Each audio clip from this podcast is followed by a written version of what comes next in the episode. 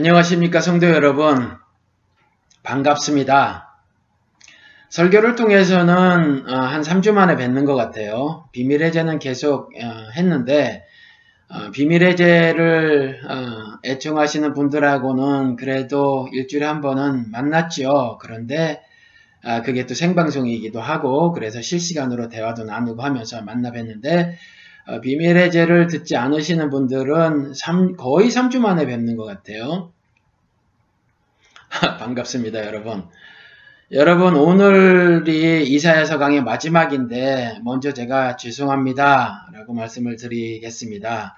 왜냐하면, 제가 이사야서 강의를 시작을 할 때 이렇게 말씀을 드렸어요. 7주나 8주에 걸쳐서 어, 진행을 해 나가도록 하겠습니다. 그런데 아, 그 시간이 짧으니까 제가 한 주에 두 번이나 세 번 정도 말씀을 전하면서 이사야서를 공부를 하겠습니다. 이렇게 말씀을 드렸는데 어, 처음에는 제가 한 주나 한 주에 한 번이나 아니면 한 주에 두 번 정도 말씀을 전했단 말이에요. 그런데 어느 순간서부터 제가 그렇게 하지 않았어요.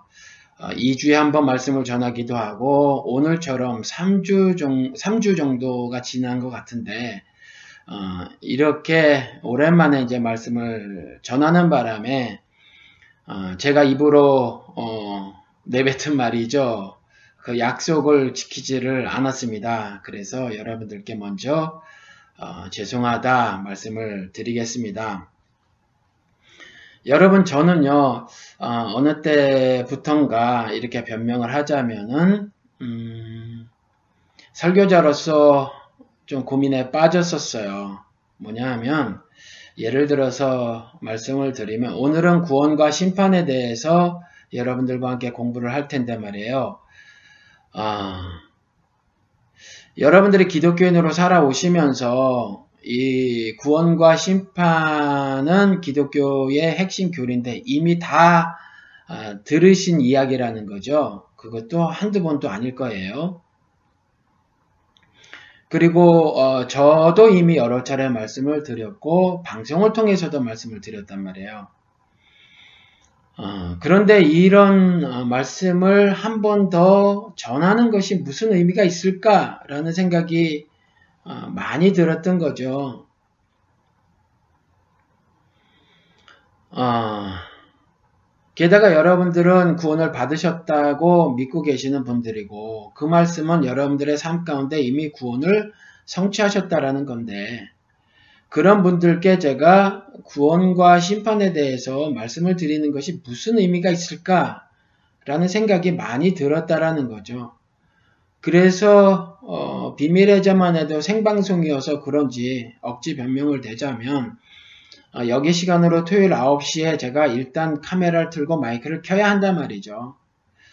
어, 그랬는데 이거는 녹화다 보니까 설교를 시작을 하기 전에 설교 녹화를 시작하기 전에 고민을 하지만 아이 시작을 하자 그리고 이제 어, 녹화를 시작을 한단 말이에요. 그런데 녹음을 하면서 그냥 또 중간에 꺼버리는 거죠. 의미가 없다 생각이 들어서 그런 거예요. 오늘도 잘 진행되기를 바라는데 말이죠. 이미 구원을 삶 가운데 성취하셨다고 하는 아, 우리 그리스도의 은혜로 성취하셨다고 하는 여러분들께 구원에 대해서 또 말씀을 드리는 것이 무슨 의미가 있을까? 여러분들이 구원을 살아내 주시면 되는 건데 이걸 어, 화면을 통해서 음성을 통해서 또 다시 말씀을 드리는 것이 무슨 의미가 있을까라는 것이 지금도 있단 말이에요.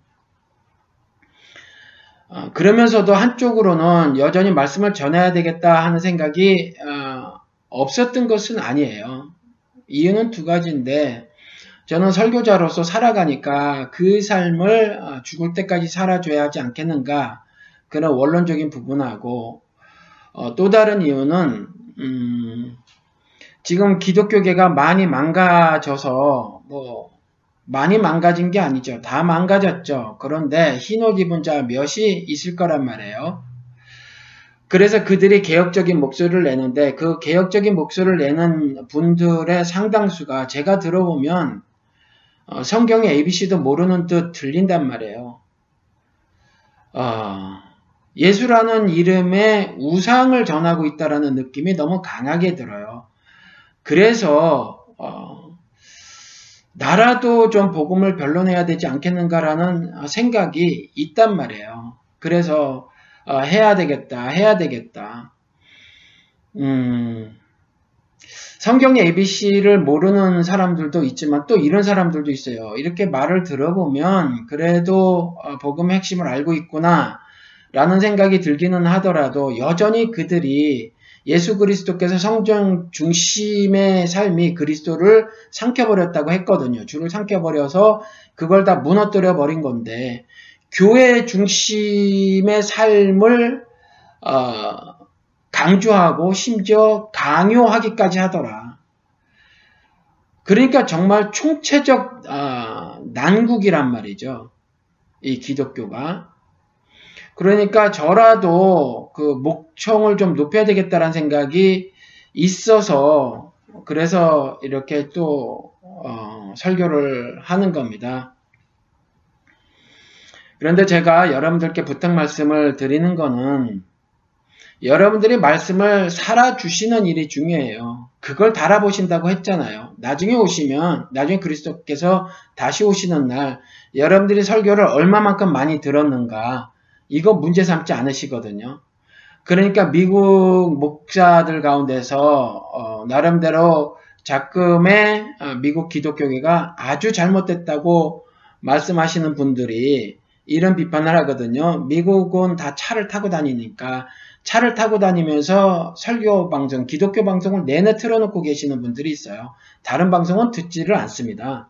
설교 방, 아, 기독교 방송만 들어요.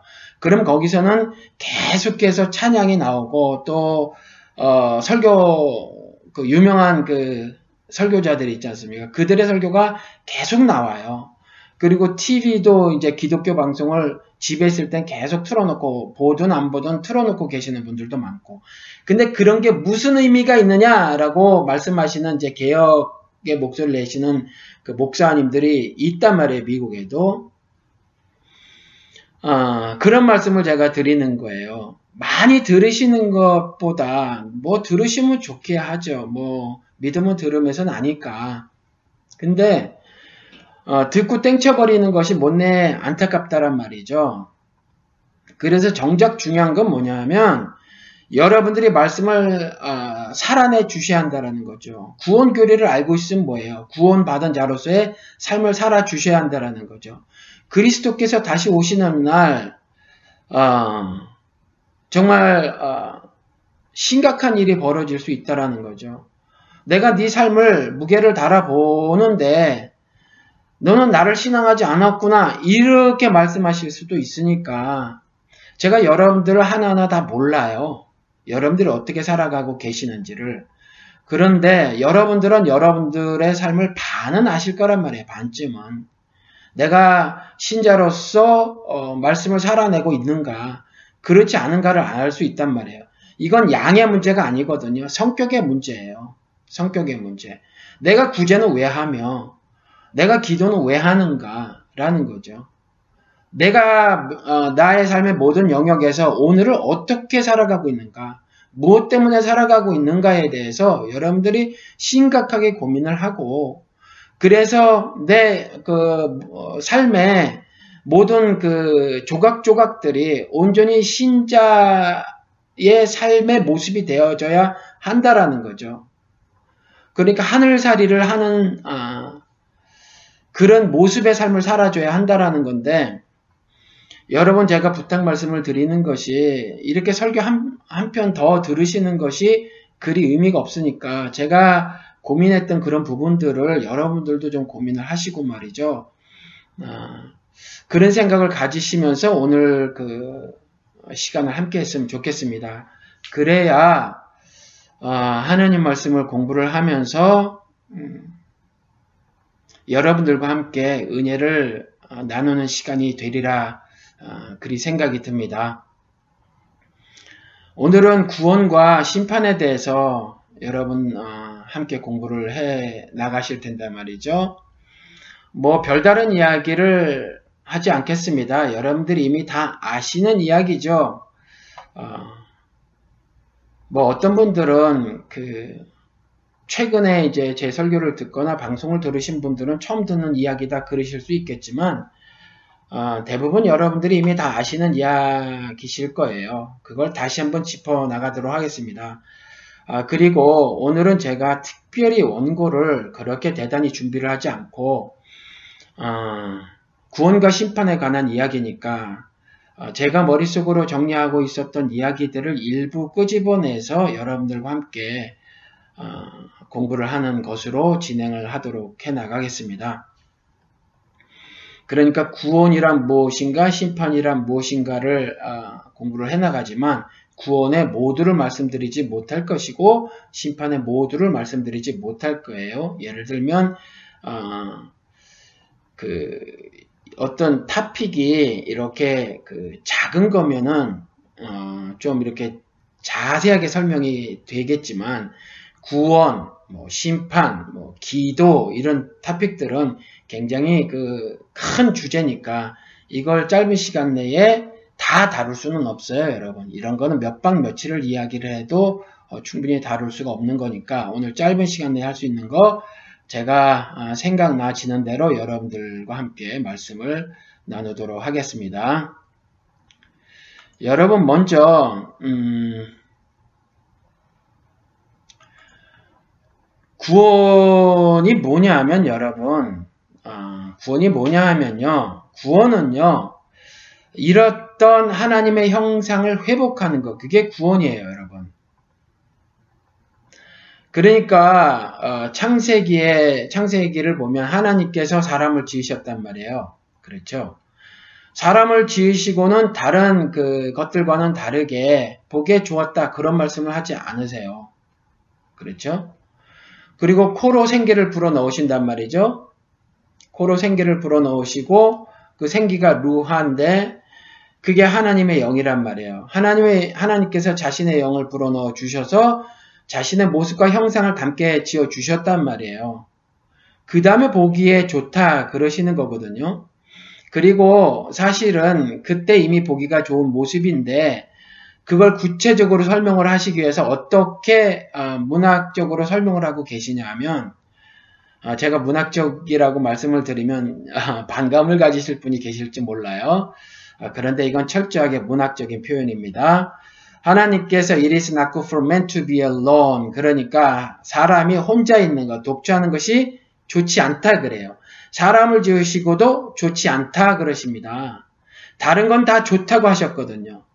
그런데 사람을 지으시고 좋지 않다 그래요.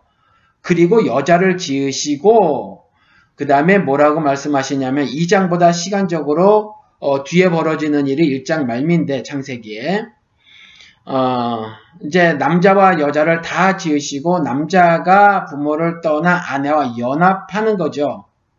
그렇죠? 그런데 그게 남자가 부모를 떠나가 아니라 사람이 부모를 떠나 이렇게 돼 있거든요. 아내와 연합하면 아, 보기에 좋다. 이제 이렇게 말씀을 하고 계시는 거거든요. 그러면 이제 아들이 누구냐면 사람이 누구냐면 거기에 부모라고 했으니까 이제 아들이란 말이에요. 아들이 하나님을 떠나서 여자라고 하는 아, 사람과 아, 연합되었을 때 그러니까 신부인 신부죠 교회가 그렇죠 어, 신부가 신랑을 맞이했었을 때의 그 모습을 창세기에 말을 하고 있는 거예요. 그랬을 때 이제 보기에 좋다라고 구체적으로 어, 하나님의 영이 어, 코로 생기로 문학적인 표현을 통해서 코로 이입이 되었다라고 이제 말을 하는 거죠. 주입이 되었다고. 그러니까 하나님의 영이 임하신 상태에 대해서 구체적으로 창세기에 이미 말씀을 해놓고 계시다라는 거죠. 그러니까 루하라고 하는 하나님의 영이 어, 사람에게 임해지고 그래서 그 사람은 생명이라고 어, 불려지고 그 생명이 되어야 동물들과 짐승들과 다른 하나님의 모습을 가진 자가 되고 그것이 하나님의 눈에 보기가 좋은 거죠. 그런데 그것에 대해서 구체적으로 설명한 것이 사람은 혼자 있는 것, 독주하는 것이 좋지 않고 누구와 그리스도와 연합된 존재 어, 존재가 되었을 때 그때 좋은 것이다라고 하는 거란 말이에요. 그런데 사람이 죄를 지어요. 죄를 지게 되면 어떻게 되냐 하면 어, 하나님께서 그 영을 걷어가신단 말이에요. 그래서 영이 없는 존재가 되는 거예요. 그래서 어, 성령이 아니고서는 예수를 주라고 고백할 입이 없게 되는 거죠. 그래서 예수를 주라고 고백하는 그 순간 성령 세례라고 하는 거. 저는 성령 침례라고 하죠. 그 사건이 벌어지는 거죠. 그게 고린도전서 12장 13절에 그렇게 나와 있고요. 그렇죠? 그리고 그때의 시제가 에어리스트 텐스다. 즉 부정과거 시제다라고 해서 어, 그리스 문법에는 어, 또 다른 그 영어나 한국 문법이 없는 게 있는데 하나가 있다 이렇게 말씀을 드렸죠. 과거에 벌어진 사건이 딱 단회적인 사건에만 쓰는 어떤 특별한 시제가 있다라는 거죠. 그것을 에어리스트 텐스 부정과거 시제라고 하고요. 어, 그러니까 제가 제 어, 첫째 딸을 낳은 것 이것은 딱 한 번밖에 없잖아요. 둘째 딸 낳은 것도 마찬가지고 그런데 아침밥을 먹은 건 많이 있어요. 그러니까 그 어제 그제 그끄저께 아침밥을 다 먹었단 말이에요. 이럴 때 쓰는 시제가 있고 과거 시제라도 어, 딱 한 번만 벌어진 사건에 쓰는 시제가 딱 한 번 있는데 그게 부정과거 시제고 고린도전서 12장 13절은 부정과거 시제로 이루어져 있기 때문에 성령 침례라고 하는 건 단회적 사건이다라고 하는 거죠.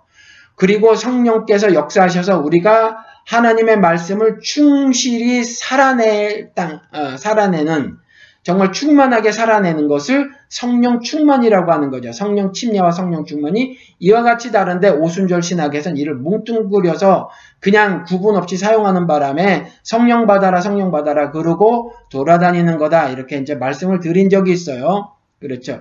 이와 같이 영이 회복되는 거예요. 그래서 우리가 예수 그리스도와 연합된다고 하고 연합될 때에 한 성령을 마시게 되는 성령이 내주하시는 사건이 있는 거죠. 그 성령이 내주하시는 사건을 성령 침례라고 하고 요엘서에 그게 예언이 되어 있으며 어, 오순절날 그것이 성취되는 거죠. 그래서 모든 신자들이 어, 성령이 내주하시는 어, 그러한 경험을 하게 되는 거라라는 거죠. 그것이 구원이라는 거죠. 그것이. 그렇죠. 그러면 이것이 구원을 다 설명하고 있는 것인가? 아니에요. 이것도 역시 구원의 일부만을 설명을 하고 있는 건데 오늘은 요 정도만 말씀을 드리겠다라는 거죠. 그러면 이와 같은 일이 제가 지금 쭉 설명을 드렸지만 이와 같은 일이 누구를 통해서 이루어지냐 하면 예수를 통해서 이루어진다. 그런데 예수를 통해서 이루어진다라고 말씀을 드렸는데 좀 더 정확히는 뭐냐면 예수를 통해서만 얻을 수 있다라는 거죠. 구원이라고 하는 것은 그게 이사야서의 53장 5절에 나와 있어요. 53장 5절에 제가 읽어 드릴게요. 제가 이걸 그러니까 고민에 빠졌던 것이 이런 거라 말이죠. 음, 제가 여러분들께 조금 단정한 모습을 보이려고 지난주 비밀의 제 때도 어, 양복 저고리를 입고 오늘도 양복 저고리를 입으니까 에어컨을 틀어놨는데도 땀이 나네요. 옆에 수건을 준비 안 해가지고 땀을 그대로 흘릴 수밖에 없는데 여러분 제가 화면상에 화면으로 보시는 분 이렇게 옷깃으로 닦아도 좀 이해를 해주시기 바랍니다. 어, 예수를 통해서만 구원을 얻을 수 있는데 이 말씀을 여러분들이 읽으시면 되는 거란 말이에요. 그리고 어려운 말씀도 아니라서 제가 굳이 설명을 해야 될 일이 아닌데 어, 이런 이런 일을 제가 이제 반복적으로 해야 된다라고 하는 것에 어, 고민을 했었다라는 거죠. 제 마음을 좀 어, 이렇게 전달을 해드렸으니까 여러분들이 어, 말씀을 살아내 주시기 바랍니다. 읽어드릴게요. 53장 5절 그러나 그가 찔린 것은 우리의 허물 때문이고 그가 상처를 받은 것은 우리의 악함 때문이다. 그가 징계를 받음으로써 우리가 평화를 누리고 그가 매를 맞음으로써 우리의 병이 나았다. 그렇죠? 예수를 통해서만 구원을 성취할 수 있는 거예요. 예수를 통해서만. 그런데 요즘에 제가 조금 전에 말씀드린 것처럼 말이에요. 어, 개혁의 목소리를 내시는 양반들 가운데서 이런 말이 종종 들리는 거예요. 제 귀에. 나름대로 시간이 날 때마다 다른 사람의 어, 이야기들을 뭐 넘겨 넘겨 듣기는 하더라도 이렇게 인터넷에 있는 오디오라든가 비디오를 찬찬히 다 듣지는 않아요. 이렇게 시간이 없으니까 막 대충 대충 듣는데 들어보면 말이에요. 좀 답답한 그 주장이 있는데 뭐냐 하면 어, 천국은 가는 것이 아니다. 임하는 것이다. 그러면서 천국을 간다고 하는 사람들이 얼마나 답답한지 모르겠다. 이렇게 주장을 펴시는 분들이 한두 분이 아니신 것 같아요. 굉장히 많은 것 같아요. 아, 주기도문을 보면 모르겠냐? 뭐 이러시기도 하고, 뭐 여러 가지 성경 구조를 가지고 오면서 뭐 그런 말씀을 하고 계시는데, 이게 답답한 일이라는 거죠. 여기서도 이사야서 53장 5절을 통해 봐서, 어, 5절을, 어, 통해서도 알 수 있는 것이 예수를 통해서만 구원을 얻을 수 있는 거잖아요. 그렇죠? 그런데 예수가 승천했단 말이에요. 그러면 지금 어, 구원이 그러니까 천국이 임하는 거라고 하면 아, 도대체 음,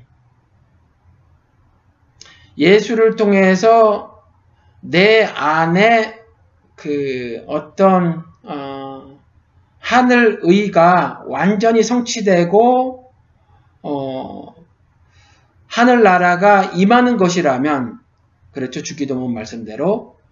그렇기만 하는 것이라면 예수님과 우리와의 관계가 everlasting이라고 하는 거. 어, 영원할 수 있나요? 그러니까 우리 죽잖아요. 그렇죠. 우리 죽잖아요. 죽는데 그냥 우리가 지금 살아있는 동안에 임하는 것으로 말해버리면 예수 그리스도께서 승천하신 것에 대해서는 우리가 어떻게 이해를 해야 되죠? 여러분? 이런 점들이 있는데 예수 그리스도께서 어, 찔림으로 어, 우리의 허물이 벗겨지고 말이죠. 상처를 어, 우리 악함 때문에 받아 주셨는데 그의 그와 같은 대속 재물 대심이 2000년 후를 살아가는 우리들에게도 어, 그 구원의 어, 능력이 되는 사건이라면 이건 초자연적인 사건이란 말이죠. 그렇죠? 그리고 그분은 그 사역을 이루시고 본향이신 승, 어, 하늘나라로 승천해 버리셨는데 그러면 뭐냔 말이에요 도대체 이걸 어떻게 설명할 수 있을까요? 우린 죽어버릴 텐데 그럼 우리 부활 후는 뭐죠? 뭐 불교처럼 윤회가 되는 건가요? 이게 설명이 채 안 될 검에도 불구하고 어, 성경의 일부 구절에 대한 자신이 자신의 느낌 같은 것들을 막 어, 교훈처럼 말해 버린단 말이에요. 이런 일 때문에 제가 아, 말씀을 전해야 될 수밖에 없다라는 생각이 들기도 한단 말이에요. 어, 여러분 모르는 건 모른다고 해야 돼요. 우리 지금 3차원적 3차원적인 존재잖아요. 3dimensional being이란 말이에요. 우리는 4차원의 세계에 대해서 우리는 이해가 턱없이 모질라요. 이론적으로 설명만 할 수 있을 뿐이죠. 그런데 우리가 죽고 다시 나는 부활체에 대해서 우리는 지금 잘 몰라요. 그 부활체의 윤리적 성격만을 성경에서는 설명을 하고 있기 때문에 그것의 실제 모형에 관해서는 우리가 모른단 말이에요. 성경이 말안 말 안 해놓고 있는데 어떻게 알아요? 그리고 예수 그리스도도 아버지 나라의 갈자에 대해서 이렇게 말을 해놓고 있기 때문에 간다라는 어, 말씀을 하고 계시거든요. 그러면 그냥 모른다고 해야 돼요. 그래서 천국의 성격만을 말해야 하지. 성격이 임하는 거다, 간다는 건 어불성설이다라고 강하게 주장하는 건 안 된단 말이에요. 성경에서 말하고 있는 것까지만 말해도 우리가 충분히 신앙생활을 할 수 있음에도 불구하고 개혁적인 목소리를 낸다고 하시는 양반들이 그렇게 말을 하니까 답답하다라는 거죠. 그래서 말씀을 전하는데 구원은요 예수를 통해서만 얻을 수 있다라는 거예요. 그리고 예수를 통해서만 얻을 수 있다라는 의, 말에 아, 또 다른 의미가 뭐가 있냐 하면 이건 초월적인 사건이다. 초자연적인 사건이다. 그리고 영혼에 관한 문제다. 영생에 관한 문제다. everlasting life에 관한 문제라는 거죠. 그렇죠? eternal life에 관한 문제다. 그리고 eternal life에 관한 어, eternal life라는 거, 그러니까 영생이라고 하는 건 시간적으로 어, 과거로부터 영혼까지 무한대로 쭉 늘어진 이걸 성경에서 말을 하고 있는 것이 아니라 물론 이것이 아니라는 말씀을 드리는 게 아니에요. 시간과 공간은 아니 시간이라고 하는 것은 공간도 마찬, 아, 그러니까 시간이라고 하는 것은 물질이 발생된 이후에 아, 생긴 거잖아요. 그러니까 우리가 지금 아, 시간을 정해놓고 우리가 시간이라는 것을 아, 시계 시계죠. 그러니까 이렇게 나눠서 하루를 뭐 24시간으로 나누고 뭐 이렇게 해서 살잖아요. 이게 아, 빛으로 빛을 기준으로 해서 정한 건데 그래서 하루는 24시간이고 뭐 이러잖아요. 1년은 365일이고 그런데 빛이 입자든지 파동이든지 간에 물질이 있어야 빛이 있는 거란 말이에요. 그렇죠. 그러니까 물질이 창조된 이후인데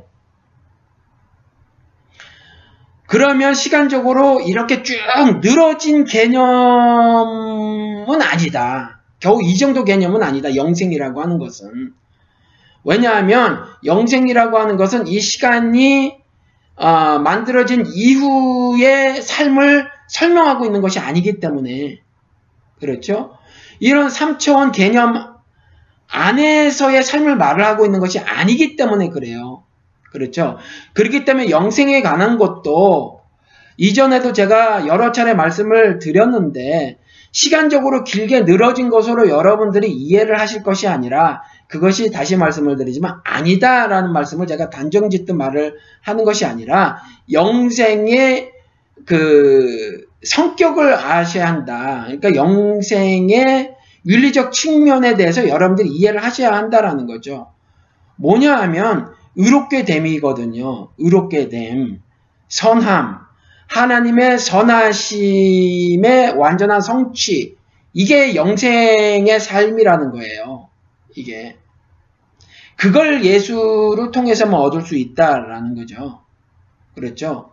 그리고 하나님이 절대선이시고, 하나님은 시간과 공간을 초월하신 분이고, 하나님의 절대선을 신과 연합체로 연합체로서 어, 완전히 구원을 회복한 사람들은 그와 같이 아, 하나님의 시간과 공간을 초월한 그 영원한 삶을 누리게 된다라는 거 이게 영생이라는 거거든요. 그런데 그냥 어, 3차원적인 이해밖에 하지는 하지 못하는 사람들이 3차원적인 어, 해석만을 해서 천국 간증도 죄다 뭐 맨션 아파트 같은 거로 이야기를 하고 지옥 같은 경우도 인간이 상상할 수 있는 최대의 어떤 그런 것들 있잖아요. 이전에 뭐 그림 같은 것들로 나왔을 때 어떤 마귀 같은 거, 어, 뭐 그런 것들이 막 고문하는 형태, 그죠? 막 뼈가 으스러지고 살점이 낚싯바늘에 뜯겨 나가고 뭐 이런 형태로 막 상상을 하고 정말로 유황불이라고 했더니 유황불이 막 타는 곳에서 뭐 죽지 않고 영원히 타버릴 것이다 막 이렇게 말하는 목사들도 있고 그런데 이런 차원의 것이 아니라는 거예요, 여러분. 이런 것들이 아니다. 그렇죠? 그러니까 우리의 병이 나았다고 하는 거, 그가 매를 맞음으로 우리의 병이 나았다고 하는 것은 영적인 이야기를 하고 있는 것이지, 우리가 뭐 암병이 나았다 이런 게 아니에요. 그러니까 암병 고쳤다고 무슨 구원받았다, 뭐, 뭐, 하나님의 역사가 나타났다, 이렇게 하지 마시자고요. 암이 나았다, 나았어도 도로 죽을 거라니까요. 그렇죠? 나사로를 통해서 말씀하시고자 나사로를 어, 다시 살리신 것을 통해서 말씀하시고자 하는 게 뭐였어요? 예수님이 소리치듯 말씀하셨잖아요. 내가 부활이고 생명인 걸 알지 못하느냐 그렇게 말씀하셨잖아요.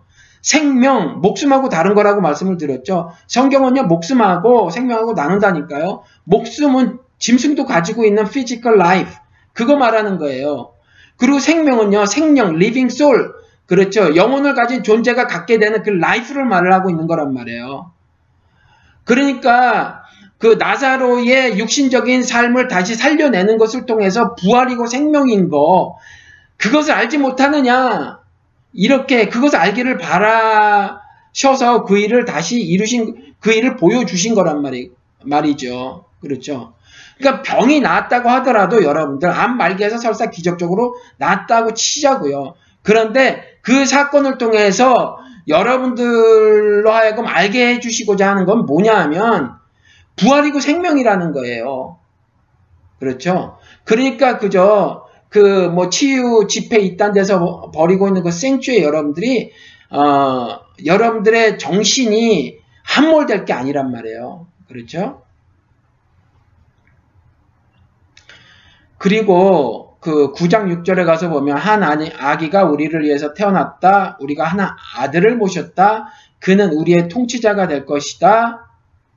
여러분, 인간의 죄가 뭐냐면 하나님의 통치를 어, 거부한 거예요. 그래서 하나님께 독립선언을 한 겁니다. 뭐 가지고 이제 내 맘대로 살겠다. 그리고 인간들이 뭐라 그래요? 인간들이 무슨 짓을 저질렀어요? 자기가 법 만들었잖아요. 좀 자세하게는 제도 만들고 장치 고안해 낸 거란 말이에요. 그렇죠? 그리고 자신들이 만든 법제도 장치대로 자신들의 나라들을 세워서 살아간 거예요. 이게 하나님 앞에서 범죄라니까요. 그런데 그는 우리의 통치자가 될 것이다. 다시 구원의 회복의 모습이 이거라는 거죠. 그런데 제가 아까 구원의 개별적인 모습에 대해서 말씀을 드렸잖아요. 구원은요, 공동체를 향해서도 마찬가지예요. 구원은요, 개별만을 말해서는 턱없이 부족해요. 그리고 어, 미완이라는 거죠. 구원에 대해서. 왜냐하면 그리스도가 머리 되시고 신자들은 지체가 돼서 지체 하나하나 가지고는요. 자신의 영적 정체성에 대해서 확실히 말을 할 수가 없어요. 손은 손만으로는 안 된다라는 거죠. 신체 일부로서 손이 기능을 하는 거지. 그리고 손에 목적이 있는 거지. 그러니까 손으로서의 영적, 영적 정체성은요. 그 삶의 어, 손이라고 하는 지체의 삶의 목적이나 삶의 기능 같은 것들은요. 어, 몸의 일부였을 때만 가능해서 공동체를 향해서도 여전히 구원의 메시지가 아, 구원의 메시지를 공동체를 향한 구원의 메시지를 이해를 하셔야 된다라는 거죠. 그는 우리의 통치자가 될 것이다. 그래서 제가 사회에서 벌어지고 있는 일들에 대해서 무관 아, 이렇게 눈길을 돌리지 않는 사람들에 대해서 제가 신랄하게 비판을 한 것이 여러분들이 구원 받았는지에 대해서 다시 한번 고민을 해봐야 된다. 라고 말씀을 드리는 거죠. 어떻게 그렇게 구원을 받은 자가 이웃이 죽어나가는 것에 무관, 아, 무관심할 수가 있는가? 예수를 안다는 사람이 과연 그런 일이 가능한가라는 거죠. 그렇죠? 나는 구원 받았는데요. 손이라면서요, 발이라면서요, 콩팥이라면서요, 눈이라면서요. 그런데 그것이 머리가 되신 그리스도의 그리스도를 어, 그리스 머리가 되신 그리스도고 지체가 된 건데 지체가 뚝 떨어져서 혼자 뭐 어떻게 자신의 그 정체성을 확보할 수 있냔 말이에요. 그렇죠? 몸에 붙어 있을 때만 가능한 거란 말이죠. 그래서 교회를 세워 주신 거예요. 그런데 다시 읽어드릴게요. 9장 6절 한 아기가 우리를 위해서 태어났다. 우리가 한, 아들을 모셨다. 그는 우리의 통치자가 될 것이다. 우리죠. 공동체. 그리고 우리의 통치자가 될 거예요. 이게 구원의 모습입니다. 그의 이름은 놀라운 존자, 전능하신 하나님, 영존하시는 아버지 평화의 왕이라고 불리실 것이다. 제가요, 웬만하면 신앙 상담을 하지 않으려고 합니다. 왜냐하면 전문가가 아니어서 그래요. 어, 저는요, 그런데 그래도 하는 이유는 뭐냐 하면, 그, 전문가들을 만나면 돈이 들어가요. 그런데 저는 공짜로, 어, 할 수 있으니까, 제가 그나마 좀 하면 한다라는 거죠. 그런데 가능하면 저는요, 어, 텍스트만 말씀드리려고 해요. 어, 그러면 여러분들이 처한 상황이 있잖아요. 그걸 context라고 하면 상황에 맞게 적용은 여러분들이 하셔야 한다라는 거죠. 제가 특별히 이제 어, 하기를 꺼려하는 이유가 여기에 있는데 자꾸 그 context를 저에게 말씀을 하시고 그 context에 맞는 해답을 자꾸 구하신단 말이에요. 그런데 어떤 답을 드려도 그거는요 정답이 안 되죠. 그거는요, 그 상황을 직접 경험하고 있는 분들이 직접 상황화를 하셔야 한단 말이에요. 그 텍스트를 가지고 그, 그 텍스트라고 하는 성경 말씀, 하나님 말씀을 가지고 그 말씀을 내가 상황화를 해야 한다라는 거죠. 우리가 흔히 말하는 적용. 어, 그런데 아무튼 하나님께서 놀라운, 놀라우신 좋은 자라고 하셨으니까 우리가 좋은, 좋은 자 그러면 성령 하나님을 되게 떠올리죠. 왜냐하면 그가 카운셀러라고 미국 사람들은 이제 그렇게 많이 표현을 하니까 그렇죠. 그런데 여기서도 그렇게 나온단 말이에요.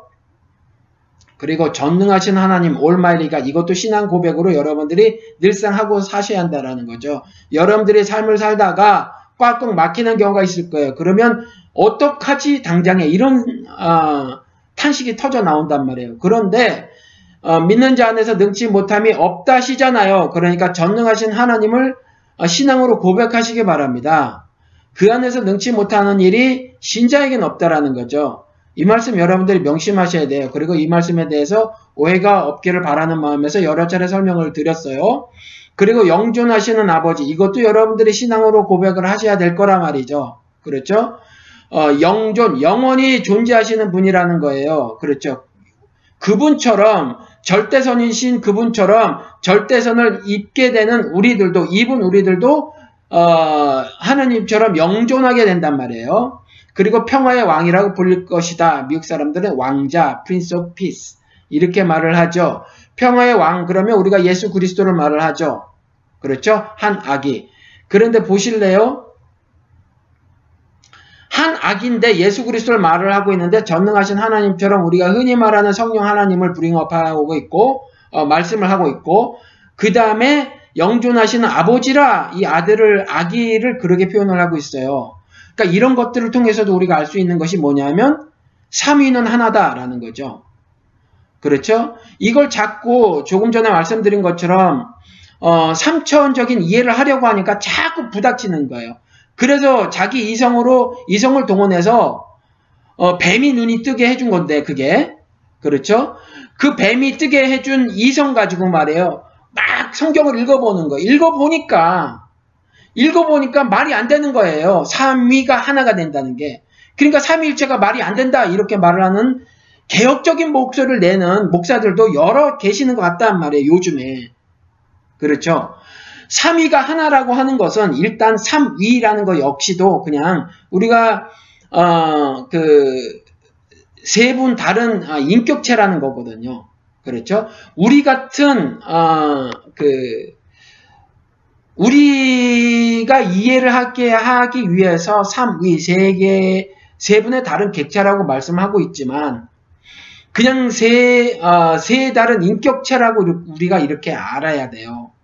그러니까 어, three different being이다.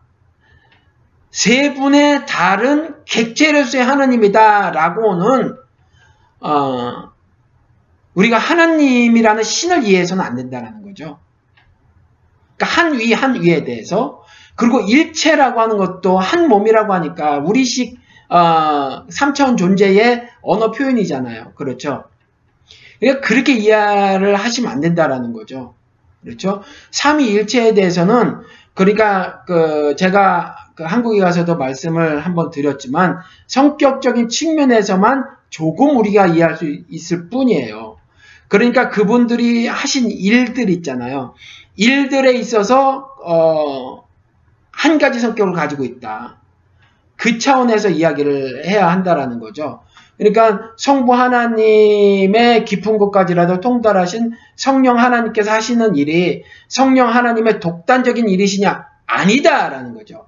그럼 예수님의 아, 그리스도 되심의 일하신 같은 경우는 예수 그리스도의 독단적인 일이시냐? 아니라는 거죠. 마가복음에서도 나왔다시피 어, 마태복음도 마찬가지고 하나님께서 내가 기뻐하는 자로라 라고 말씀을 하시고 성령께서는 비둘기처럼 임하셨다라는 거거든요. 그렇죠. 그러니까 그런 성격적인 차원에서 한, 한 분이시다라고 이해를 하는 거지. 이렇게 세 개의 다른 물리적 객체인데 또 어떻게 하나다. 이렇게 설명을 하려고 하니까, 그렇게 이해를 하려고 하니까 나중에 자기가 뱀이 갖게 한 그 이성 있잖아요. 그 이성 가지고 성경을 샅샅이 뒤져보니까 삼일체가 아니야. 이래버리는 거란 말이에요. 그래서 제가 자꾸 말씀을 전해야 되겠다. 그렇게 아, 생각이 들기도 하는데 여러분들 제가 어, 말씀을 드린 것처럼 구원에 대해서 이론적으로 많이 공부를 하는 일보다 더 중요한 것은 구원받은 자의 삶이다라는 거예요. 그렇죠? 신자의 삶. 신자의 삶은요, 음, 여러 개 말씀을 어, 하고 있지만 성경에서 어, 한 가지를 여러분들께 말씀을 드릴게요. 오늘 제가 절대선을 말씀을 드려서 이 부분에 초점을 맞춰서 하나를 말씀을 드리도록 하겠습니다. 요한일서 3장 9절에 가서 보면 하나님께로서 난 자마다 죄를 짓지 아니하나니 이는 하나님의 씨가 그의 속에 거하며 저도 범죄치 못하는 것은 하나님께로서 났음이라. 여러분, 제가 방송에서 한번 이렇게 말씀을 드린 적이 있어요. 사람은 기질이 다른데 어떤 사람은 어, 좀 어, 고지 곧대로 어, 말하고 인식하고 이해하고 하는 분들이 있다. 이런 기질이 있다. 딱딱하게. 그래서 제가 저는 그런 것들을 미국에서 이제 어, 미국 어, 신학교에서 그다 배웠기 때문에 이제 영어 단어를 썼죠. concrete라고 있잖아요. 딱딱한 거, 딱딱하잖아요. 그래서 이 concrete에 ly 부사로 붙이면 concretely 그래가지고 어, 고지곳대로 뭐 이렇게 이제 쓴단 말이에요. 그래서 이런 사람들이 어, it is what it is. 그게 그거다. 이렇게 이제 이해를 한다라는 거죠. 어, 이건 태어나면서부터 갖게 된 기질인데 예를 들어서 장난감을 가지고도 어, 장난감을 가지고 노는 아주 어린 아기들을 봐도 어, 그냥 어, 그, 뭐 다른 걸 상상하지 않는 그런 아기들이 있어요. 이게 열등하다라는 게 아니에요. 그냥 그런 다른 기질이라는 거죠. 그리고 어떤 기질은 뭐냐면 조금 더 더, 어, 다른, 다르게 생각을 하는 거죠. 좀 더, 어, 예를 들면 이 어떤 사물이나 현상을 보고 해석의 폭을 좀 늘려가는 거죠. 음, 그래서 그걸 abstractly, abstractly 이렇게, 어, 이해를 하는 사람들이다. 어, 이렇게 말씀을 드린 적이 있어요. 그래서 방송에서 제가 우리 막내를 이야기를 한 적, 예를 들어 드린 적이 있는데, 다섯 살인가 그때 초승달을 보고, 알파벳 C 같으다, 그 다음에 웃을 때 눈, 요렇게, 그 눈 같으다, 그리고 손톱 같으다, 뭐 이렇게 제가 지금 까먹었지만, 어, 다섯 개 정도를 아기가, 아, 어린 아이가 이렇게 말을 한 적이 있어요. 그러니까 얘 같은 경우는 이제 abstractly 이해를 하는 거죠. 달을 보고 달이 달을 보고 다른 걸 상상하는 거예요. 그러니까 시리얼 중에서 보면 컨플레이크 있잖아요. 그렇죠. 요만한 조그만 거, 납작한 거, 컨플레이크스가 있는데 그걸 보고 어린아기가 야 요거 갖고 새 집 만들면 좋겠다 이렇게 상상하는 애들이 있지만 어떤 애는 전혀 상상을 하지 않죠. 이건 그냥 내가 우에 타먹는 그냥 어, 시리얼일 뿐이에요. 그렇죠.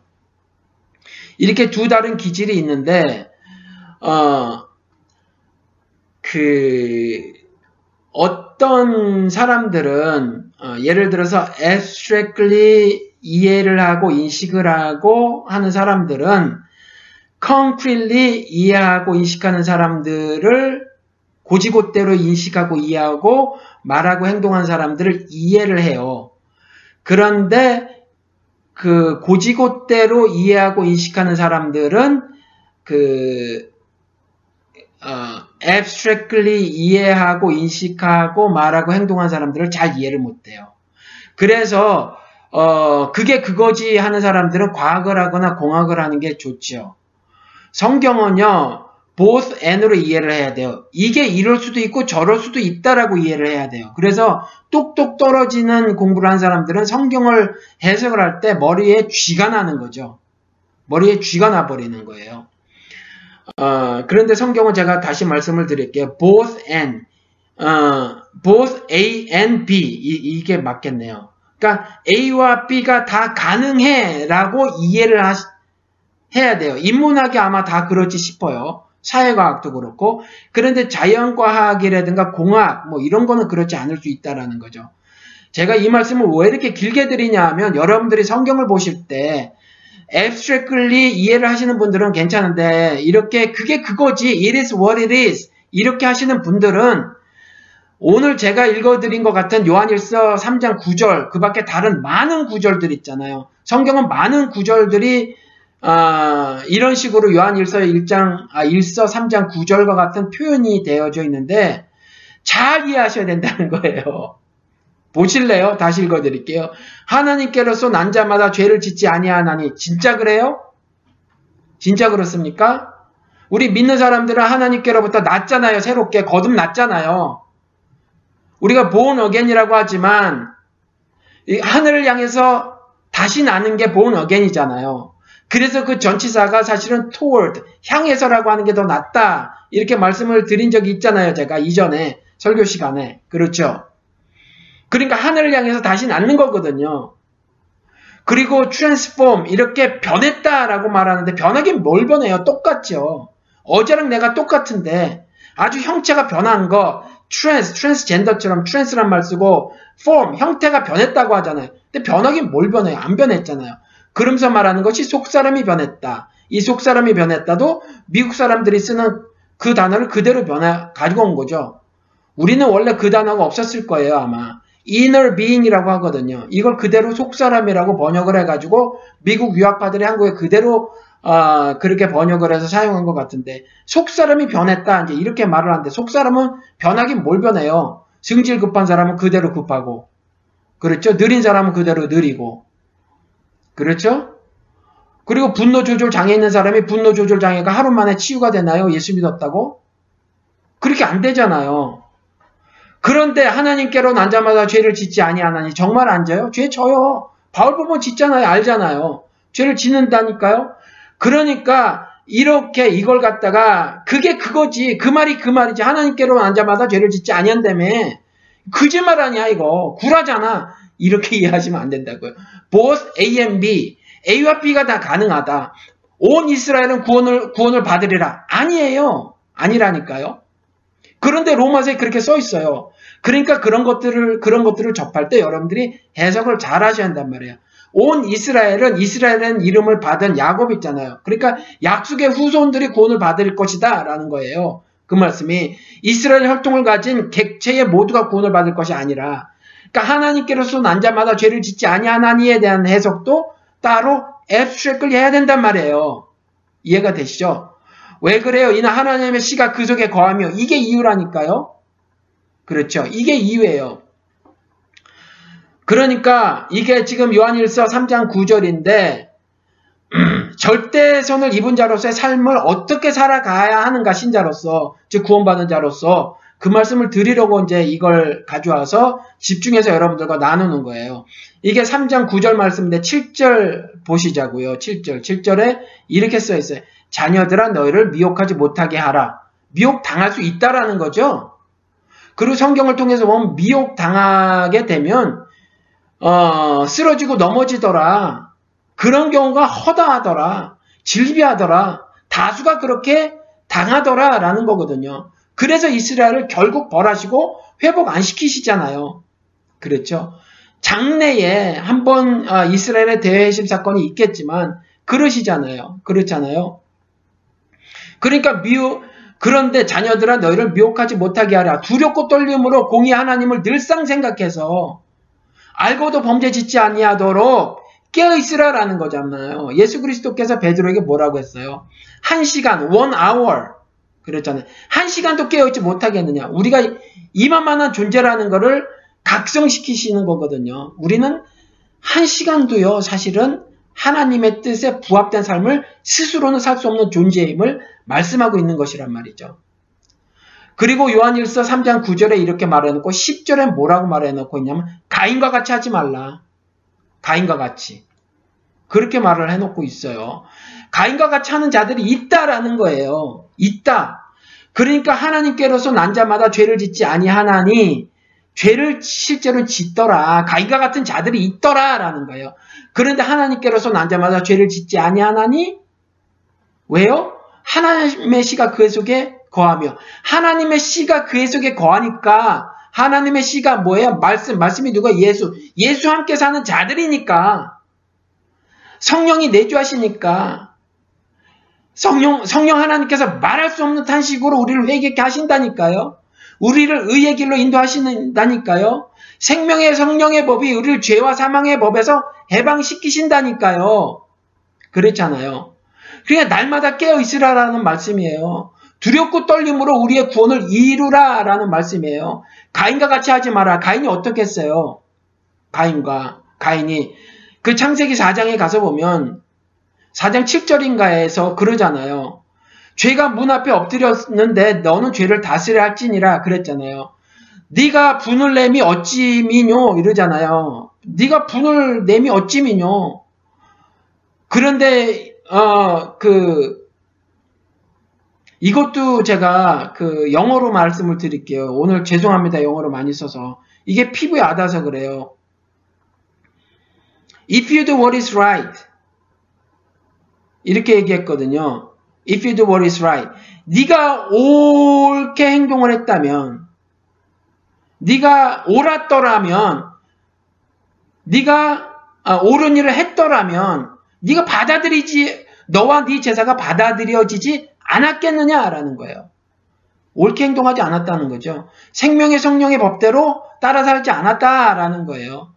하나님의 씨가 내 안에 있는데 그렇죠. 말할 수 없는 탄식으로 오호라 나는 공고한 사람이로다 누가 나를 이 사망의 몸에서 건져내 주랴라고 하지 아니하고 그렇게 안 살았다라는 거죠. 그렇게 살지 않는다. 여러분 예수께서 바리새인에게서는 바리새인에게는 굉장히 날석에 비판하셨잖아요. 그런데 죄인들과는 겸상하셨어요. 창기도 막 다 봐주시고 이게 말이 안 되잖아요. 그런데 이 예수 그리스도의 이 모순된 행동이 이해가 되지는 사람이 하늘 섭리를 깨달은 거예요. 바리새인이 도대체 뭐가 잘못했어요? 손 씻고 손 씻고 밥 먹으라는 게 뭐가 잘못이냔 말이에요. 손 씻고 밥 먹으면 되지. 근데 손 씻고 밥 먹으라고 했다고 예수 그리스도가 뭐라 그래요? 너희들은 장로들의 유전을 따르는구나. 그 장로들의 유전을 따르는 건 하나님을 반역하는 것이로다 라고 말, 말을 하잖아요. 아니 그깟게 뭐가 그렇게 심각하게 잘못했다고 그러잖아요. 하나님 저는요 저 정말 세리 보세요. 악독하잖아요. 난 저 인간처럼 안 살아요 하나님. 이라고 말씀 하나님께 말씀을 드린 게 뭐가 잘못이에요? 그렇죠? 그런데 거들떠도 안 보잖아요. 거들떠도 안 보고 그 세리를 보시잖아요. 세리를, 세리에게 눈길을 주시잖아요. 이 차이가 뭘까요? 왜 죄인들은 죄가 그렇게 많은데 그들과 겸상을 하시고 심지어 죄인 중에 죄인이라고 상정하고 있는 세리와 더불어 상정하고 있는 그 창기를 받아주셨을까요? 너 더 이상 그런 짓 저지르지 마. 요 정도 하고 끝내셨을까요? 이 차이를 아셔야 한다니까요. 왜 그러셨는지. 그래야 그리스도의 뜻을 알게 되는 거잖아요. 아, 뜻을 알아야 실천하고 살 거 아니에요. 그렇죠? 로마에서의 말씀대로 뭐냐 하면 고집스럽게 죄를 져서 그래요. 바리새인은요 그날 하지 않은 게 회개예요. 회개. 돌이키지 않고 자기의 법을 주장하기 때문이죠. 내가 내 생각을 내가 내 생각대로 나를 되돌아보니 나는 회개할 게 없어요. 구제도 잘했잖아요. 봉사도 잘했잖아요. 내 재산 빨아가지고 그렇게 불쌍한 이웃들을 돕고 살았잖아요. 제사를 안 드렸나요? 기도를 안 했나요? 금식을 안 했나요? 어마어마하게 잘하고 살았다니까요. 그렇잖아요. 그런데 고집스럽게 죄를 범하는 건 뭐냐 하면 내가 내 법대로 살아가는 거예요. 그래서 예수 그리스도께서 그렇게 말을 하는 거죠. 너희들의 장로들의 유전, 그들이 만들어 놓은 법대로, 그들이 만들어 놓은 해석대로, 그들이 만들어 놓은 율법 강령대로 살아가는구나, 라는 거거든요. 그렇죠? 그래서 그래요. 그래서 말씀하신 거란 말이에요. 그러니까 요한일서 3장 9절도 하나님께로서 난 자마다 죄를 짓지 아니하는데 왜 그러냐면 하나님의 씨가 그의 속에 거하기 때문에 그래요. 말씀이 거하기 때문에 말씀이 뭐 말씀의 기능이 뭐죠? 죄를 밝혀주는 거예요. 말씀으로 내가 내가 죄인 걸 안다니까요. 지은 어, 내가 어, 행동한 것에 하늘 성격을 구별해낼 수 있다니까요. 이것은 의로운 행동이었고 이것은 불의한 행동이었다. 라는 거죠. 그리고 그게 왜 그렇게 중요하냐면 제가 저를 보아도 그렇고 제가 여러분들을 어, 죄인이라고 몰아붙이는 몰아붙이잖아요. 그러면 은혜인 줄 아셔야 된다는 거죠. 왜요? 죄 있는 곳에 은혜가 넘친다잖아요. 여러분들에게 네 개의 캔디 같은 말을 많이 전달해 드려야 여러분들은요 은혜를 받지 못한다라니까요. 말씀으로 여러분들을 난도질을 제가 쳐 드려야 한다니까요. 그래야 죄가 발각이 돼야 그 죄의 용서함의 은혜를 여러분들이 구할 거 아니에요. 그런데 그 죄로부터 여러분들의 실력과 능력 가진 힘 갖고는 자유함을 얻을 수 없으니까 하늘의 위로가 필요하잖아요. 그러니까 애통할 수밖에 없다니까요. 여러분들 가진 것 가지고는 그 죄 문제를 해결할 수 없으니까 그럴 때 애통하는 자에게는 어떤 어, 복이 따르냐고요. 하늘의 위로 저희가 위로를 받을 것이며 그러잖아요. 그렇죠. 그러니까 그 차이는 내 고집을 버려야 하는 거거든요. 내 율법을 버려야 하는 거거든요.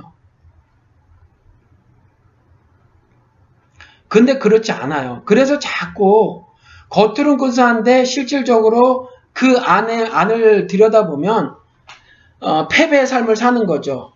신자로서의 삶은요 절대선을 어, 가진 자만이 누리고 있는 그 영생의 삶을 산다고 하는 사람들은요 이 세상 것에 욕심을 내지 않기 때문에 승리의 삶을 살아 어, 내는 것이 가능하다니까요.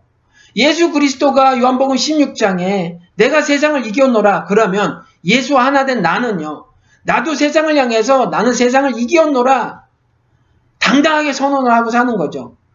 그래서 교회 시대의 모든 교회를 어, 말하고 있는 계시록의 일곱 교회에게 책망받지 않은 두 교회나 책망받은 다섯 교회나 똑같이 뭐라고 말씀을 하고 계세요?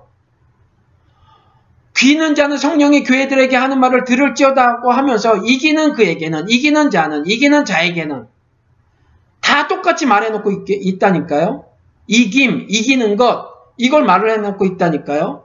모든 교회들에게 다 귀는 자는 성령이 교회들에게 하는 말을 들을지어다 이렇게 말을 해놓고 있잖아요. 우리들에게 하시는 말씀이라니까요. 그럼 어떻게 이겨요? 선 가지고 이기는 거죠. 절대선을 가지고. 그렇죠? 사랑으로 미움을 이기는 거예요.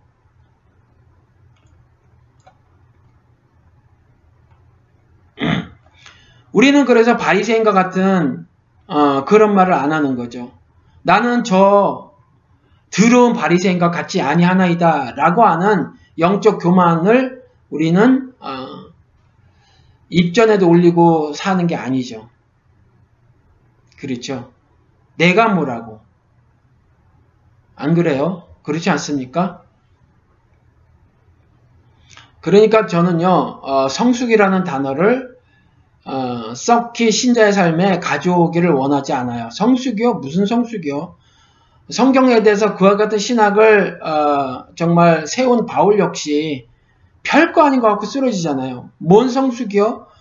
오늘 성숙할 수 있어요. 엘리야처럼. 그렇죠? 당당하게 그 850의 거짓 선지자들 앞에서 죽으면 죽으리라 맞짱 떠볼 수 있다니까요. 그렇죠? 그런데 금세 또 육신의 어, 그 위협 앞에 말이죠. 죽음의 위협 앞에 또 도망칠 수도 있는 것이 인간이라니까요. 성숙, 무슨 성숙이요? 바울은요, 40에 하나, 어, 가만 매, 맞고 죽을 수 있잖아요. 그렇죠? 그, 그 풀스윙으로 그 때리는 게 열 대만 맞아도 뭐 거의 그, 어, 그렇단 말이죠. 그 TV에 저번 때 한번 뉴스 나오는 거 보니까. 그런데 40에 하나 가, 가만 매, 그렇게 맞고, 태정으로 맞고, 뭐, 일주일을 나무 조각 하나 매달고 말이죠. 이렇게 동동 떠다니고 말이에요. 죽을 수 있단 말이에요. 그렇게 살다가도 금세 쓰러지고 넘어지는 것이 사람이라 성경에 써놓고 있기 때문에 성숙이란 단어를 신자의 삶에 가져오는 걸 저는 그렇게 바람직하다고 생각을 하지 않고요. 은혜라는 단어를 더 쓰길 원한다는 거죠. 주님의 은혜로 내가 오늘 이기고 살았고 주님의 은혜로 아니 이렇게 말을 하자고요. 주님의 은혜로 어제 내가 이기고 살았고 주님의 은혜로 오늘 내가 승리를 맛봅니다. 그리고 주님의 은혜를 바라옵나니 내일도 이기는 삶을 살게 하여 주시옵소서라고 말하는 거죠. 그래서 기도를 할 때에 그리스도께서 하신 일로 인해서 감사와 찬양을 올리고 그리스도께서 하신 어, 오늘의 일을 통해서 감사와 찬양을 하늘로 올려드리고 그 다음에 그리스도께서 하실 일, 앞으로 하실 일로 인해서 감사와 찬양을 하늘에 올려드리는 거죠. 그렇죠? 어, 이런 신자의 구원받은 자로서의 삶을 제가 좀 어, 프랙티컬한 부분을 말씀을 드리는 거예요. 어, 하나님께서는 굉장히 실천적이셨어요. 이론적이지 않으셨다라는 거죠. 그러니까 우리의 삶도 매우 실천적이어야 하기 때문에 구원에 대해서 말씀을 드리면서 어, 구원에 대해서 뭔가 학습적으로 전해드리기보다는 여러분들이 그와 같은 구원을 살아내시기를 제가 자꾸 강조를 해서 말씀을 드리는 거다라는 거죠. 에베소 교에서부터 그 일곱 교회를 쭉 한번 그 말씀을 드려볼게요. 그 전체가 아니라 이기는 그에게는 내가 하나님의 낙원에 있는 생명나무의 과실을 좀 먹게 하리라. 이기는 자는 둘째 사망의 해를 받지 아니하리라. 이기는 그에게는 내가 감추었던 만나를 주고 또 힌들을 줄 터인데 그둘 위에 새 이름을 기록한 것이 있나니 받는 자밖에는 그 이름을 알 사람이 없느니라. 이기는 자는 끝까지 내 일을 지키는 그에게 만국을 다스리는 권세를 주리니 창세기의 땅을 정복하라가 바로 그 뜻이라고 말씀을 드린 적이 있어요. 뭐 아무튼지 뭐 또 이기는 자는 내가 그 이름을 생명책에서 반드시 흐리지 아니하고 그 이름을 내 아버지 앞과 천사들 앞에서 시인하리라 등등의 이기는 이기는 이기는 이기는 이기는 자의 삶을 이렇게 교회들에게 귀가 있으면 들을지어다. 내가 세상에서 이겨오너라 선언하였으니 나와 하나가 됐다고 하는 나의 백성들이요. 세상을 향해서 흑암이라고 하는 세상을 향해서 어, 흑암의 권세를 쥔그 세상 임금 앞에서 죽으면 죽으리라고 승리 선언을 하며 살아라 라는 거죠. 우리가 왕 됐다고 하잖아요 이제. 우리가 왕이라니까요. 만약에 세상 임금이 네가 왕이냐라고 물어보면 예수 그리스도처럼 네 말이 맞도다 이렇게 살아가는 거란 말이에요 우리가 그렇죠 짧게만 아, 이제 시간이 지났으니까 조금 아, 그 일곱 교회를 살펴보고 어, 영생이라고 하는 구원받은 자의 삶의 구체적 모습이 어때 하는가를 어, 공부를 좀 해보도록 하겠습니다. 에베소 교회는요, 여러분 그 에베소서를 읽어보면 굉장히 성실했거든요. 그래서 칭찬받았어요. 인내를 아주 잘했죠. 계시록 기사만 보면 그리고 악한 자들을 용납하지 않았어요. 성실하게 성경 공부를 열심히 해서 그것이 악인지 아닌지를 잘 구별해 냈다란 말이에요. 그래서 자칭 사도라되 아닌 자들을 시험했어요. 뭐로요? 말씀으로. 그래서 그 거짓된 것을 밝혀냈다라는 거죠. 그래서 이런 점을 매우 열심히 했기 때문에 에베소서 가 보면 에베소 교인들을 칭찬해 놓고 계시단 말이죠. 신실하다고. 그런데 사랑을 잃어버렸대요. 그러니까 잃어버린 사랑을 찾아라. 이렇게 말씀을 하셨거든요. 이 말이 뭐예요? 회개하라라는 말씀이죠. 미국 기독교인들 회개하지 않아요. 사랑만 해요. 그런데 회개하지 않는 사랑은 사랑이 성경에서 말하고 있는 그 아가페 사랑이 아니에요. 그 아가페 사랑을 실천할래야 실천할 방도가 없어요. 왜 그래요? 미국, 미국, 미국 사람들은 문화적으로 이런 것들을 많이 쓰거든요. 우리가, 어, 우리 조상들의 교훈, 아니면 우리 조상들이 남겨주신 어떤, 어, 속담을 통한 가르침들, 이것들이 틀린 거 하나도 없다 그러잖아요. 이 사람들도 이 사람 나름대로의 어, 가르침이 있는데 뭐냐면 그 중에 하나가 better than nothing이란 말이 있어요. 아무것도 없는 것보다 좋다. 신앙생활도 그 정도로 하는 사람들이 많아요. 사랑을 실천해도 아가페 사랑이 아닌 거죠. 그저 남는 거 적선하듯 하는 것도 많고요. 아무튼 그렇다라는 거죠. 어, 그냥 최선을 다하는 거죠. 최선을 다할 뿐이지 어, 죽음으로 어, 죽어서 사는 그런 어, 실천은 전혀 알지조차 못해요. 미국 기독교인들이. 제가 보기엔 상당수가 그래요. 거의 다 그런 것 같아요. 근데 성경에서 말하고 있는 것은 아가페 사랑이라는 거죠. 그 사랑을 잃어버렸다. 에베소 교회. 이거 회개하라 라는 거죠. 사랑을 찾아라. 그 잃어버린 사랑을 찾아라. 그랬으니까 회개하라 그 말이에요. 그리고 버가마 교회. 이제 이 계시록에 있는 일곱 교회는요. 두 교회 빼고 이 일곱 교회는 교회 시대 모든 교회를 말을 하고 있는 거라 말씀을 드렸죠. 한 교회 한 교회 뜯어서 생각을 해도 좋지만 전체 다섯 교회를 통해서 교회가 어떻게 무너져 가는가를 전체 그림으로 어, 보시는 것이 조금 더더잘 어, 해석하는 거예요. 그래서 첫사랑을 잃게 되면 교회가 에베소 교회를 예를 들었죠. 첫사랑을 잃게 되면 어, 두 번째에 어떤 그 그릇된 모습들이 교회에 나타나게 되는데 그게 이제 버가마 교회 같은 거다라는 거죠.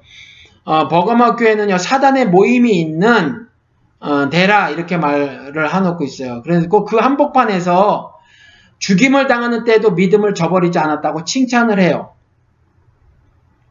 그런데 어, 뭐 몇 사람이 그랬겠죠. 그런데 그 가운데 발람의 교훈을 지켜서 우상의 제물을 어, 먹어버렸대요. 그러니까 하나님의 사랑에 빠진 그 공간에 뭐가 차기 시작했냐면 재물이 들어차기 시작하는 거죠. 만몬, 머니, 돈. 그렇죠. 하나님과 더불어 섬길 수 없다고 하는 그 어, 그것 그렇죠. 그것이 들어차기 시작을 하는 거죠. 발람 아시잖아요. 그렇죠. 발람이라고 하는 선지자를 데려다가 어, 발락이 좀 어, 해보고 싶은 일이 있었단 말이죠. 그렇죠. 그래서 그 이스라엘의 어, 통과를 좀 막아보고도 싶고 막 그랬었단 말이에요. 그래서 발람을 어, 청했는데 발람이 이런 자에 거절을 해요. 발락의 사신들을 만나고 이런 자에 거절을 하는데 어, 기억나는 대로 좀 말씀을 드리는 거예요. 이런 자에 거절을 하는데 발락이요 포기하지 않고 사신을 또 보내죠. 부하들을 또 보내요. 그래서 사정사정 통사정을 해요. 그때 발람이 약간 흔들립니다. 그래서 요렇게 말하죠. 우리도 요런 말을 잘합니다. 어, 그러면 저 방에 가서 오늘 유숙해라. 내가 하나님께 기도를 해볼게. 기도해보고 하나님께서 뭐라고 말씀하시는지 들어보고 너희들에게 내가 말해주마. 이게 가당치 않은 말이죠. 멋진 말 같죠? 기도해보고 우리 한국 기독교인은 그런 말이에요. 기도해볼게요. 뭘 기도해봐요? 옳게 행동하면 되지. 핑계, 핑계 대는 거라니까요. 하나님께서 이미 말씀해 놓으신 게 있어요. 잘못된 건 기도해보지 말라니까요. 잘못된 거. 옳은 건 하시라니까요. 그렇잖아요. 기도해 보고요. 뭘 기도해 볼 건데요. 사람 낚는 일이요? 하시라니까요. 기도할 건 이거밖에 없어요. 예수, 예수와 노 가부간이 아니라니까요. 가와 부는 이미 말씀으로 다 해놓고 계시다라니까요. 예, 예, 아니요, 아니요 하라 그랬잖아요.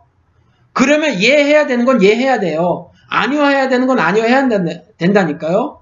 때를 얻으나 얻지 못하나 복음을 전해야 하는 건 전해야 한다니까요. 선교를 갈까요 말까요? 쥐뿔 그런 거 하지 말라 말라는 거예요. 해야 돼요. 무조건 선교는 해야 되고 전도는 해야 되는 거예요. 그렇죠? 그런데 기도를 하려면 뭘 해야 되냐면 그 일을 감당함에 있어서 그 일을 감당함에 있어서 혹여 내가 쓰러지고 넘어지지 아니하도록 주여 힘 주시옵소서 능 주시옵소서 시험에 빠 시험에 빠지지 않게 하여 주시옵소서. 시험에 빠지더라도 하나님의 입으로부터 나오는 모든 말씀으로 살아가게 하여 주시옵소서. 그리하여 이기게 하여 주시옵소서. 승리자의 삶을 살게 하여 주시옵소서 하는 기도를 드리는 거죠. 그런 기도를 하는 거예요. 그런 기도를. 그런데 땅 끝까지 이르러 복음을 전하는 자의 사명을 가만히 있어 보세요. 기도해 보고요. 이건 가당치 않은 거죠. 그렇죠? 그리고 무슨 일을 할까는요, 기도해 보고 하는 것이 아니라 중지를 모아서 하면 되는 거예요, 중지를. 그렇죠. 그러니까 교회에서 무슨 일을 하게 되면요, 예를 들어서, 어, 김관홍 잠수사님을 도웁시다. 그러면 중지를 모아서 하면 되는 거예요. 그렇게 모아서 하면 되지, 기도를 해보고 할까 말까를 정하는 게 아니란 말이죠. 그렇죠. 그런데 발람이 곧다우로 말을 했더라! 라는 거죠. 너희들 있어봐 내가 하나님께 기도해볼게 하나님 뭐라고 하시는지 다시 들어보마. 그럼 이전에 내친 거는요. 돌아가 나는 도저히 하나님을 신앙하는 사람으로 그렇게 결정할 수 없어. 이스라엘이 하나님의 뜻을 이루기 위해서 가난 땅으로 어, 가는 것에 대해서 내가 막을 수 없어 라고 하는 거 있잖아요. 그건 뭐예요 그러면? 그러니까 이렇다란 말이죠. 말씀이 섰는데도 불구하고 말씀을 시험하는 거죠. 말씀을 시험하는 건 예수를 시험하는 거예요. 결국은 어, 발람이요. 발락의 방에 있었던 은금이 탐이 나서 이스라엘로 하여금 행음하게 하고 우상의 제물을 먹게 하죠. 요렇게 된단 말이에요. 요렇게. 교회가 하나님을 사랑하는 그 사랑을 잃었는데 회개하지 않잖아요. 그러면 그 다음에 은금이 그 자리를 들어차게 되는 거죠. 사랑 어, 잃어 그러니까 사랑이 떠나서 어, 생긴 그 빈 공간에 발락의 은금이 들어가기 시작을 하는 거죠. 두아디라 교회 처음보다 나중에 더 신실한 모습을 보였대요. 이러기 쉽지 않지요. 가나 혼인잔치 같은 신앙을 갖기가 쉽지 않다라는 거예요. 여러분 지금 아, 잔디를 깎고 있어요. 누가 그래서 좀그 어, 잡음이 들어갈 수 있는데 이해하시기 바랍니다. 어, 처음보다 나중에 더 신실한 모습을 보였대요. 그런데 이게 여자 이사벨을 용납하여 종들을 가르쳐 꿰어 행음하게 했답니다. 이제 더 적극적인 모습이죠. 종들을 깨어 행, 깨어 행음하게 했대요. 이제 교회 안에 교회 안에서 완전하게 이세벨을 환영하는 거죠. 그렇죠? 행음하는 종들을 막 가르쳐내서 생산해내는 거예요. 작금의 신학교들처럼. 그리고 사대교회 옷을 더럽히지 않는 소세 사람들만 남아 있죠. 흰옷 입은 자. 근데 뭐라고 말을 하죠? 무엇을 듣고 받았는지 기억하여 회개하라. 이제 하나님 말씀 다 까먹은 거예요. 어떻게 살아야 되는지조차 분, 분별조차 못하는 거죠. 구별된 자의 삶이 뭔지 아예 다 까먹어버린 거예요. 무엇을 듣고 받았는지 기억하여 회개하라 이러잖아요. 이게 구원받은 자가 의 삶을 여러분들에게 말씀을 드리기 위해서 실천을 어떻게 해야 되는지 말씀을 드리기 위해서 이걸 전해드리려는 거라 이런 말씀이죠. 그 다음에 라오디게아 교회 덥지도 차지도 않고 미지근하답니다. 그래서 입에서 내치겠대요. 그리스도께서. 내 입에서 토해내리라. 왜 그래요? 이것들이 나는 부자라 부영, 부요하여 부족한 것이 없다. 요즘 교회가 뭐예요? 부흥에 초점을 맞추고 있잖아요. 근데 성, 하나님은 뭐라고 말씀하시죠? 예수 그리스도께서는 심령이 가난한 자는 복이 있나니 천국이 저희 것이며 심령이 가난해져야 되는데 심령이 부흥 달려고 하고 있단 말이에요. 부흥 부흥 부흥 그러고 있잖아요. 회개 회개 회개해야 되는데 부흥 부흥 부흥 그러고 있잖아요. 회개 없는 부흥이 무슨 의미냐고요 성경적으로 의미가 하나도 없다니까요. 그런데 나는 부자라 부여야 부족한 것이 없다. 사랑의 교회 그렇죠. 여의도 순복음교회 금랑교회 그렇죠. 그렇게 말을 하고 있잖아요. 그래서 가난한 교회는 문제가 있다. 이런 말을 하고 있잖아요. 성장하지 못한 교회는 심각하게 문제가 있다. 이렇게 말을 하고 있잖아요. 성경은 뭐라 그래요? 서머나 교회, 빌라델피아 교회는 책망당하지 않은 교회인데 성장하지 못했다니까요. 부흥되지 못한 교회예요. 근데 조용기는 서머나나 빌라델비아를 교회를 보고 문제가 있다고 말을 해요. 예수 그리스도는 책망받 예수 그리스도는 책망하지 않았는데 왜요? 성경을 부흥으로 보니까 수적인 부흥으로 성경을 읽으니까 그런데 그걸 뭐라고 해요? 나는 부자라 부유한 것이 없다 그러잖아요. 차거나 덮거나 해야 되는데 세상에 잡다한 것을 다 끄집어 가지고 다 섞어버린 거예요. 찬 것도 가져오고 더운 것도 가져오고 이것도 가져오고 저것도 가져오고 아주 잡탕밥을 만들어버린 거죠 교회를. 그런 교회를 내 입에서 토해내리라 이게 미지근해 미지근하다라고 하는 문학적인 표현이에요. 덥지도 차지도 않은. 그러니까 이제 어, 가난한 것과 뭐, 어, 눈먼 것과 벌거벗은 것을 알지 못한대요. 자기가 죄를 지었는데도 죄 지은 것조차 알지 못한다라는 거죠. 벌거벗은 거 말했잖, 말씀드렸잖아요. 창세기에. 벌거벗었는데 아담아 네가 있느냐 그랬더니 내가 두려워 숨은 나이다. 그래도요 공이 하나님이니까 벌거벗은 다음에 자기가 지은 죄 때문에 두렵다니까요. 근데 두렵지 않아서 이제는요 벌거벗은 수치 아, 그, 그 벌거벗은 것을 알지도 못한대요. 라오디게 라오디게아 교회는 교회가 이렇게 타락한다라는 거죠. 2016년도에 한국 교회들이 어떤 모습인가요, 여러분? 그런데 이런 교회들조차 하나님은 안타깝다. 그래서 말씀하시는 것이 뭐냐? 안약을 사서 눈에 바르라. 흰 옷을 사서 벌거벗은 수치를 보이지 말라. 이렇게 말씀하고 계세요. 그리고 서문화 교회는 환란과 궁핍 그리고 죽음의 박해 가운데 믿음을 잘 지켜놓으라. 넉넉해서가 아니죠. 윤택한 교회 생활을 해서가 아니죠. 환란과 궁핍, 모자람 헐벗음, 그리고 죽음의 박해 가운데서도 신앙의 절개를 잘 지켜놓으라. 이렇게 말씀하고 계시잖아요. 그리고 겉면에 말씀하시기를 장차받을 고난을 두려워하지 말라. 그리고 빌라델비아 교회는 뭐죠? 교회가 하도 조그마니까 적은 능력을 가지고 능력이 없어요. 아무 능력이 없어요. 그런데 하나님만을 의지했단 말이에요. 오라 나는 공부한 사람이로다. 누가 나를 이 사망의 몸에서 건져내 주랴? 할렐루야 아멘. 생명의 성령의 법이 나를 죄와 사망의 법에서 건져내 주었습니다. 주님께 찬송을 돌립니다. 적은 능력을 가지고도 그래서 교회 사명을 잘 감당했답니다. 그렇죠. 업적의 크기가 아니라 행함의 성격에 충실하였다라는 거죠. 충실하였다. 그렇죠? 이사야서에서는 2장에 보면 동방의 미신이 가득하고 블레셋 사람들처럼 점을 치고 이방 사람들의 손을 잡고 그들과 언약을 맺고 은과 금 등 보화가 많고 군마가 가득하고 병거가 셀 수 없이 많고 우상들로 꽉 차 있고 지손으로 만든 것에 꿇어 엎드리고 이렇게 고발을 하고 있어요. 상황을 설명을 하고 있고 그런데 그 가운데도 주님의 빛 가운데로 걸어가라 이렇게 말을 하고 있어요. 내내 그런데 그냥 이렇게 한두 개만 끄집어서 말씀을 드리는 거예요. 그렇죠? 기독교계는요, 한국 기독교계는 동방의 미신이 가득해요, 지금. 그리고 블레셋 사람들처럼 점을 치고 앉았다니까요, 지금. 그렇잖아요. 그리고 이방 사람들과 손을 잡고 언약을 맺어요. 그리고 처한 그 주변 상황을 보시라고요. 부자라면서요. 중국 11억 거짓대라고 우린 잘 먹고 잘 산다면서요. 음과 금 등 보화가 지금 많아요, 우리나라가. 그렇죠? 군마도 가득하고 병거도 셀 수 없이 많아서 사드도 있고. 미국의 핵 무기가 1270개나 있고, 남쪽에. 그런데도 우상들로 꽉 차 있고, 자기 손으로 만든 말 못하는 우상에게 꿇어 엎드리고, 그래서 갑질들이 날리고, 이러한 가운데 주님의 빛 가운데로 걸어가라, 신자로 살아가는 것이 뭔지 말씀하고 계시는 거라니까요. 48장, 주님의 이름으로 맹세하고 하나님을 섬긴다고 하지만, 진실과 공이라고는 전혀 없는 자들아! 이렇게 말씀하시잖아요. 초점이 뭐예요? 얼마나 컸느냐? 아니에요. 진실, 그리고 공의, 이거라니까요. 이거 하나도 없는 자들아. 일도 없는 자들아. 주님의 이름으로 맹세한다고? 이렇게, 이렇게 말씀하고 계시잖아요. 또, 스스로 거룩한 성업, 성업 백성이라고 자처하는 자들아. 우리나라가 세계 두 번째로 큰 기독교 국가다. 라고 자처하는 자들아. 우리가 선교, 뭐, 대국이라고 자처하는 자들아. 이 세상에 선교, 선교사를 뭐 수천 명 파송했다고 자랑하는 자들아. 세계 10대 대형교회 중 7개가 한국에 있다고 자랑하는 자들아.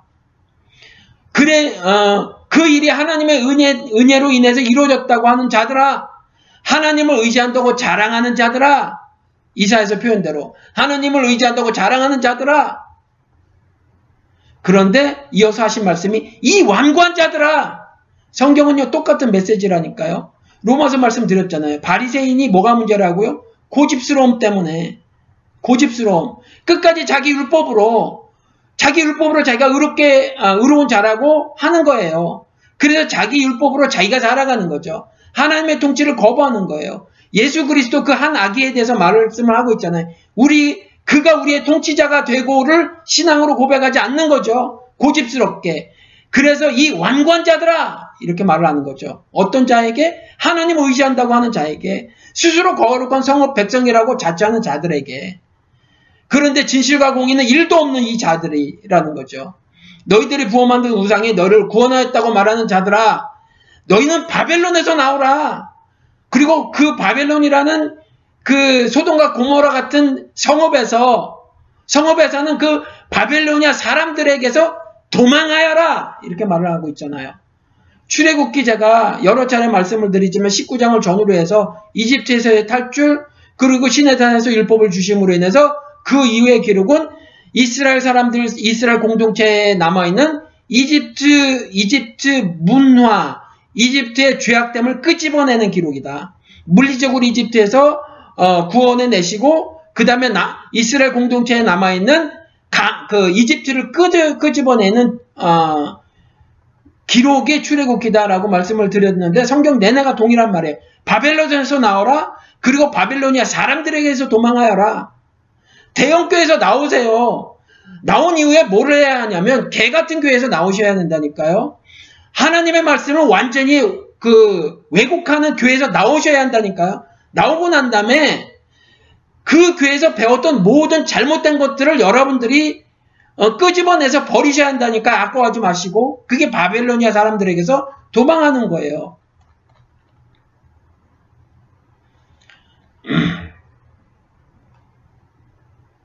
아이고 조금 더 어, 준비가 되어 있는데 그냥 계속 말씀을 전할 거니까 음, 여기까지 하고 말씀을 마치도록 하겠습니다. 이사야서를 전달을 해드렸는데요. 그 이게 구원받은 자의 삶이에요. 심판은 어, 이렇게만 말씀을 드리고 마치도록 하겠습니다. 이렇게 살지 않는 자들이 심판받을 거고요. 이미 심판받았다. 이미 심판받았다. 라고 로마서에서 말씀을 하고 있습니다.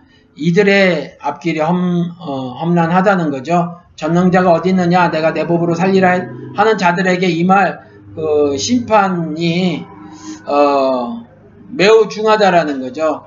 천국에 단지 임하는 거라면 지옥도 단지 임하는 것에 불과, 불과해서 그냥 이 땅에서 어, 가장 고초를 당하는 거겠죠. 이 정도가 아니라는 거예요, 여러분. 그러니까 그렇게 아시고 어, 이사야서를 여러분들이 어, 잘 다시 한번 어, 씹어 먹듯이 읽으시면서 내가 구체적으로 어떻게 신자로서 살아가야 하는가를 어, 여러분들이 고민하시기 바랍니다. 제가 앞으로는 어, 말씀을 계속 전하도록 하겠습니다. 일주일에 한 편은 꼭 설교를 하도록 하겠습니다. 그리고 이 다음에는요, 지난번에 비밀의 제때 요청이 온 것처럼 비밀의 제에서 요한계시록을 달아줄 수 없겠느냐 이렇게 말씀하셔서 그건 사실 불가능하죠. 그리고 비밀의 제는 제가 설교나 성경 공부는 조금 다른 성격으로 진행을 하니까 아, 그래서 그런데 이 다음에는 요한계시록을 공부를 하도록 하겠습니다. 그런데 아, 이렇게 할게요. 그냥 이것도 짧게 하나 할 텐데 내용을 좀 공부를 할게요. 아, 이사야서랑 좀 다르게 그래서 요 다음에는 요한계시록을 에, 어, 우리가 공부를 하도록 하겠습니다.